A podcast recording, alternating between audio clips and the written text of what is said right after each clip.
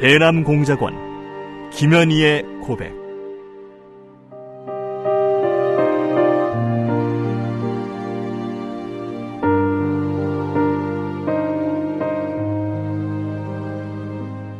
나는 김정일의 친필 지시로 1988년 남조선에서 열리는 서울 올림픽을 파괴할 때 대한 공작 임무를 받고 100여 명의 남조선 노동자들이 탔던 비행기를 공중에서 폭파시켰다. 평범한 여자로 살고 싶었던 내가 어떻게 한치의 죄책감도 없이 이처럼 수많은 사람들을 죽인 살인자가 되고 말았는가. 조국을 위해 한 목숨 바친다는 명분 아래 이 엄청난 죄악을 저지른 나를 용서할 수가 없다. 이 수기는 이루지 못한 내 꿈과 나로 인해 희생된 사람들에게 속죄의 죄물로 바치는 눈물의 기록이다.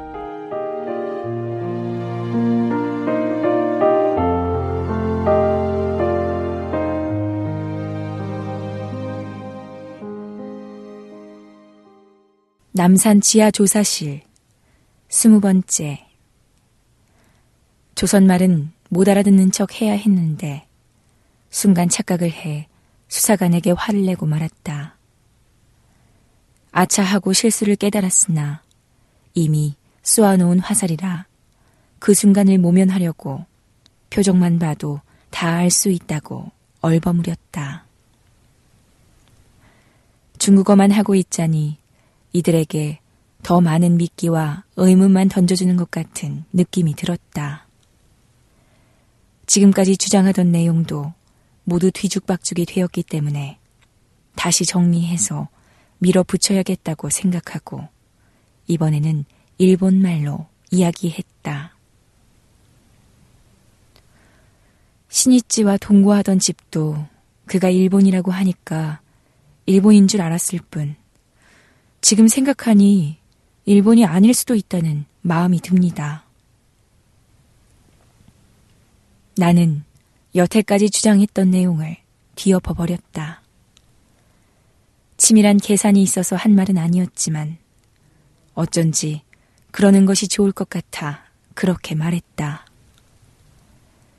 내가 이렇게 순식간에 진술 내용을 뒤엎으면 당연히 그들이 화를 내면서 달려들어 손찌검을 할 줄 알았는데 그들은 내색조차 하지 않고 담담하게 일본말로 받았다. 그래. 그러면 집에서 텔레비 보았다고 했는데 그게 어느 방송이었지? 그건 분명 일본 NHK 아사히 방송이었습니다. 텔레비전 질문은 계속되었다. 신이찌 집에 있던 테레비의 상표가 뭐였는지는 기억나겠지? 텔레비전에 관한 여러 가지 질문 끝에 나온 질문이었는데 나는 정신없이 쯔쯔지라고 대답해 버렸다. 쯔쯔지라는 상표는 진달래라는 뜻으로 북에서 생산되는 텔레비전이었다. 이들은 그것을 놓치지 않았다. 이 사람아, 그건 북한제 테레비야. 그들은 딱하다는 듯이 지적해주며 또 웃었다. 그들에게 쉽게 넘어가는 나 자신의 어리석음과 수치심이 분노로 변해 속이 부글부글 끓어올랐다. 입을 굳게 봉하고 헛기침 몇 번으로 겨우 마음을 진정시켰다. 이들이 북조선 텔레비전 상표까지 알고 있는 걸 보니 북에 대해 상당한 지식을 가지고 있는 것 같았다. 더 이상 버텨나가기가 어렵다는 생각이 절실해지기 시작했다. 그렇다고 쓴웃음을 지으며 그 자리에서 주저앉을 수도 없었다. 테레비 상표 잘못 말한 거 하나 가지고 북조선과 연결시키려고 하다니 너무해요. 이제부터 아무 답변도 하지 않을래요. 나는 그 이후 어떠한 질문을 해도 고개를 숙인 채 꼭 다물고 대답하지 않았다. 집중적인 질문에 입을 다문 채 답변하지 않는데도 그들은 어조를 높이거나 불쾌한 표정을 짓지도 않았다. 끈기 있게 앞뒤가 맞지 않는 부분에 대해서 물고 늘어졌다. 그들의 끈기와 인내심은 정말 탄복할 만했다. 도저히 빠져나가기 힘든 함정에 허우적대고 있는데 다행히 점심 식사가 들어왔다. 잠깐 숨이라도 돌릴 수 있게 되어 살 것 같았다. 뒷일이 암담하여 숟가락을 들 힘도 없는 것처럼 맥이 빠져버렸다. 물론 밥맛도 나질 않았다.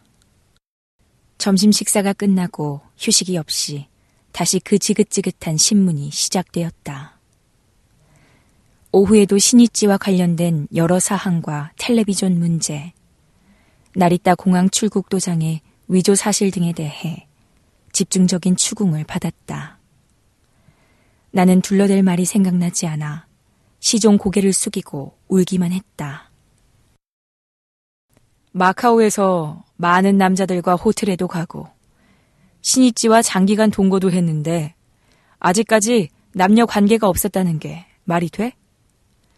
편하게 살자는 사고방식을 가지고 있는 사람이 칼까지 맞아가면서 정조를 지킬 필요가 있었을까?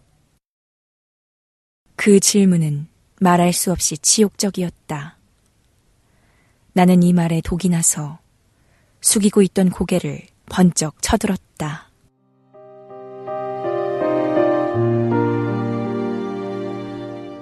대남공작원 김현희의 고백, 랑독의 박수연이었습니다.